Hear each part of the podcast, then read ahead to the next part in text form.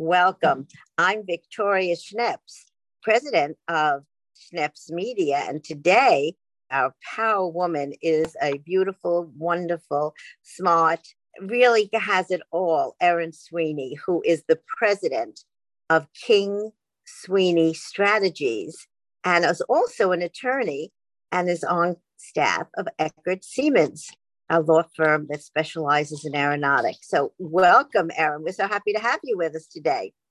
Oh, thank you. It's great to be here. Uh, Vicki, you've been a longtime friend. You're, you're a power woman yourself, and I'm just happy to be a part of, of it. Well, you know, you come from a very prestigious, respected family. I know your father, Peter King, was the uh, congressman for Long Island for decades. And I know we all thought you were going to have a political career, but you didn't. But I'm going to ask you, you know, who influenced you in your lifetime of early years, that piece of the life? Who was important to you that maybe helped be the motivator, the mentor to be who you are today? You know, I guess simply put, it was probably both of my parents. Um, I, I, grew up, as you mentioned, in a political family, which was great. It was a, a different time from today. It was before social media it was before sort of the 24 hour news cycle. And so my dad originally was involved with local political events and um, he, he was basically home for dinner every night. And so our family came first. So obviously he was a public servant, but he always took every family phone call, tried to attend every single family dinner at night, attended every sports event, and I was raised in a loving house, and um, the importance of family was was always foremost. And so he ended up going to Congress when I was a sophomore in college, but I was away, you know, already, and so it didn't really have that much of an impact on my childhood. And I realized the importance of that um, as I had children of my own. I was in office for five years in the town of Hempstead. I ended up being the majority leader on the Hannah Hempstead board and it was great. It was really great. But I ended up almost being out every night. I, I as much as I tried, you end up missing things, or you you sort of are just um, going through the motions, and you sort of exhausted and frenetic and all of that. And in the meantime, my um, my husband's job was moved to North Carolina, and I was battling breast cancer.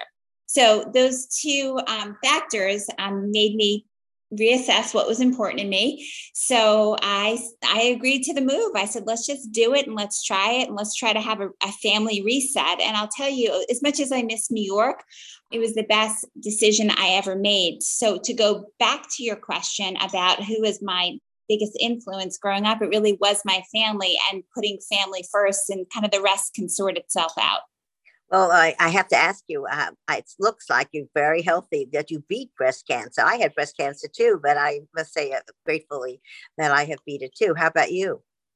Fine. I mean, I have to say it was four years ago. Um, you know, as I'm sure you know, you know, I go through all my checkups and mammograms and MRIs and, and all of that. Thankfully, they caught it early. And I mean, I'm the living proof of why you have mammograms, annual mammograms. And you know, everyone has their own story, but I had no really family history of it. And they just happened to catch it early and, you know, gave me a whole new outlook, frankly, on life. And that's kind of, I'm, I'm grateful for it. I don't need it to happen again. But I was grateful for the experience. Well, I do so. think that um, the most important message we both probably have is mammography, mammography, and then again, mammographies are annually really critical, and nobody should ignore that. You know, absolutely. And, and I would add that little additional message to that is I think sometimes women, you know, whether it's childbirth or getting a mammogram or whatever it is, you tend to say, oh, it hurts. I hate doing it. Stop the negativity. Be positive about it. I mean, I'd rather have, you know, a little pain here or there and, set, and be able to live a lifetime with your children, your family, and your friends than to be scared by a mammogram. So it's really not so bad. Not at all. I just had one and they literally uh, ask you to hold your breath for four seconds. So in four seconds, they squeeze your breast. Big deal. Give me a break. Exactly. They really have such state of the art equipment now, and that's a 3D mammography. So, you know, it really is just a moment of uh, seconds And so there's really no excuse. I think bigger excuse is that women get themselves so busy caring for everybody else that they don't yeah. take care of themselves. Exactly. You can't push it off. You have to, it has to be a priority, non negotiable, and it, it saves lives. There's no question. So, you know, I know that you have moved from um, the political world into now this consulting business, King Sweeney Strategies, but you also found time to go to law school, join the law firm as well. What are you up to now? What is your, you know, kind of my business is my fun. What is, your, you know, your business now? Well, when I left politics and moved to North Carolina, I was just hoping one or two of my clients would stick with me. I was no longer in New York, even though I was planning on traveling back and forth, and then COVID hit. The sort of um, blessing of COVID for me was just this idea that you can work remotely and have Zooms and, and all of that. Nothing replaces personal touch. Like I'm you know with you vicki and, and with other clients this afternoon. But just that idea that you could work remotely it made a huge difference for my business. So i have a, a sort of a pr a marketing communications company that um, you know I, I help clients get their word out. So I, I love working with great businesses, local businesses who want to develop relationships and get their brand out there. Just for some reason, I, I guess I have some knack of establishing good relationships and uh, you know friends and putting people where they need to be. I guess it's just sort of networking but I am a lawyer as well. So I, am an attorney with the law firm of Eckert Seamans, and my most of my work is focused in the transportation area. Early on in my career, I was general counsel at Swiss Airlines, so I've kind of stuck with that world for a while. So I do a lot in the aviation space, both in um, general commercial aviation, but also in the private aviation world. I've done a lot of work to try to keep East Hampton Airport open, and we've been successful so far. So, you know, the, the legal world kind of overlaps sometimes this PR communication strategy world, which can be helpful because you tend to know where some of the pitfalls are. But I, I would say, you know, I've learned a lot in the political world, but it's good to be out of the political world. I think we can all agree it, it, it can be a little negative, particularly recently. And sometimes you get caught up in it and just be out every night at, at the next political function. I like building someone's brand, developing long term relationships and trust. Well, I think that that's uh, such a necessary piece of people's business. And it's mm-hmm. good to know the kinds of things you can help them with. I know for us, it's been a big story covering the East Hampton Airport.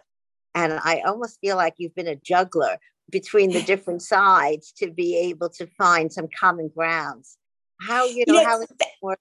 Yeah, so that's what it's all about trying to figure out. You know, most people have pretty good intentions, not to be overly naive about it, but you know, if you try to figure out yeah, what's the win here? How do we get get everyone talking? How do we move forward productively and, and keep this beautiful asset of east hampton airport open? And, and why? Why should the average person care? They should care because it brings uh, over 80 million dollars a year into the local economy. It's jobs. It's the uh, life-saving importance of emergency operations at the airport. So I'm a big fan of telling a story. So let's tell the story of why the airport is important and build trust. I mean, really start to develop trust with the locals in the community so they can trust you. And so when you ask for their support, you're a trusted person. You you've kept your word. And I have found that you know I, am small. I'm a, a niche. It's just me.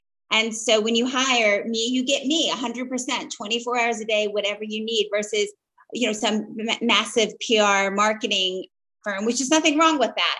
But it's just me, and so it's it's very much a curated uh, strategy solution to whatever your challenge is, and and that local small approach um, so far has proven pretty successful and cost effective.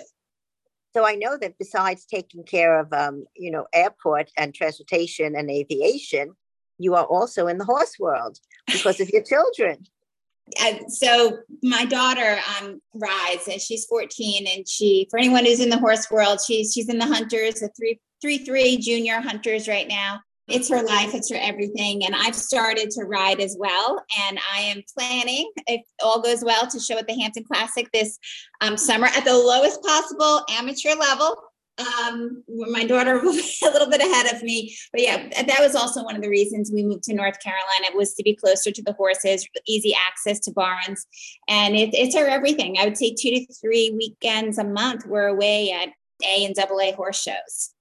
So you're actually a jumper? Is that you're jumping? well, I, am like a jumper of about six inches, but my daughter is three and a, about three, three, three and a half feet. Wow. Well, you know, I think it's a wonderful thing because it's something she and you can bond on. And I think that's what's a pre- precious moment in your time and life for her and you to have share something that's so special it is so wonderful. We we really do share the love of horses and really just animals in general. We also have three dogs. We have a new rescue dog we got last year, a little guy who was beaten um, so badly he's blind and has seizures, and it's been such a gift to be able to take care of him and to realize um, these helpless little animals. You know, it, you sometimes can be overwhelmed by animal abuse and feel like helpless and you can't do anything, but there's a charity that we're big supporters of. It's called Danny and Ron. They're in the horse world and they really send the message of one animal at a time. Just take one, that one little animal will make, make room for another animal at a, at a good shelter. And that's been really special for us as well. So is that a no kill spe- uh, shelter? Because that's a big thing too. How? Yeah. You know. So what what they do it's um, danny and ron they're two gentlemen who are horse well-known horse trainers and they adopt uh, these dogs and they raise them at their farm in Camden, South Carolina, and they're given a forever home. And then they try to adopt out these dogs, but the, the dog will never go back to a shelter. It'll never be euthanized unless, I mean, it's it's appropriate medically at some point. Um, they give them all the medical care that they could possibly need. And at any given moment, they have 100 dogs living with them at their farm in Camden. And when you adopt them, um, you sign you commit that you will never return the animal to a shelter. You can return it back to the to the charity if for some reason it doesn't work out. Um, but a lot of these, you know, they're they're wounded little dogs, so many of them. And as I said, ours was beaten and he's half blind and has seizures. But he's a little Jack Russell. He's nuts and we love him. And he's one of the best things we've ever done in our lives. Isn't that interesting what an animal can do to a family? And, you know, yep. I know you have a boy and a girl, so they have different uh, desires and loves and passions and hobbies, but, you know, a dog is universal for a family, which brings it together again, right? So yep, it sure is. My husband, we've had two dogs for a while, and they were never allowed in the bedroom. They could never sleep in the bed. They're animals stay out of the bedroom. So when we got the rescue, I came home that first evening. All three dogs were in the bed, and he said, We're never talking about it again. And this is how it's going to be. Wow. so our little rescue skiff has pretty much never left our side. Oh, my. Wow. That's a very unique situation. Well, you know, I know that you built your practice from zero. You know, mm-hmm. you decided that this is what you were going to do, follow your husband, and you were going to create a little piece of the world for yourself. So tell me about some secrets we could share with our listeners about success and, and what it took for you to build this wonderful business of King Sweeney Strategies. Oh, I wish I had all the secrets to success, but I think it's just always going back to your personal principles and you know it's just simply what what makes you happy what drives you and really for me it's being with my family being with my children um, being a good friend. And if, if you keep kind of circling back over those simple values, I think the rest can kind of take care of itself. It's the secret for success. And by the way, nothing replaces just good old fashioned hard work, which I know, Vicki, you know better than anyone else. And I tell my kids, there's always richer, smarter, thinner, everything than you but no one can replace hard work. And in the end, that dogged determination of just working hard and showing up. And, you know, if you commit to something, you better do it and just work harder than anyone else. And to me, as long as you have your values are clear, you work hard, in the end, it will work out. It's not always where you expect to end up, but you will end up being in a special place. I will also say just be open to life's challenges. And never in a million years would I think I would be living in somewhat rural North Carolina, south of Charlotte, uh, you know, riding horses and having rescue dogs. But, you know, life just has a funny way of working itself out. And I think we all need to be a little bit more open to life's uh, challenges and opportunities. Well, I know that uh, you have made a great success by the basics of working hard and building wonderful relationships because you do what you say you're going to do and you get it done for people. And so they recommend you to other people. And I know that we are uh, now we ConnectOne Bank is opening up and you've helped them create a footprint on the East End and in New York. So I am so happy to have this chance to talk with Erin Sweeney, who is the president of King Sweeney Strategies. Thank you for being with us as a power woman. Thank you, Vicki. I appreciate your support through the years. Thanks so much. My pleasure. And this is Victoria Schneps of Schneps Media signing off until next time. Bye now.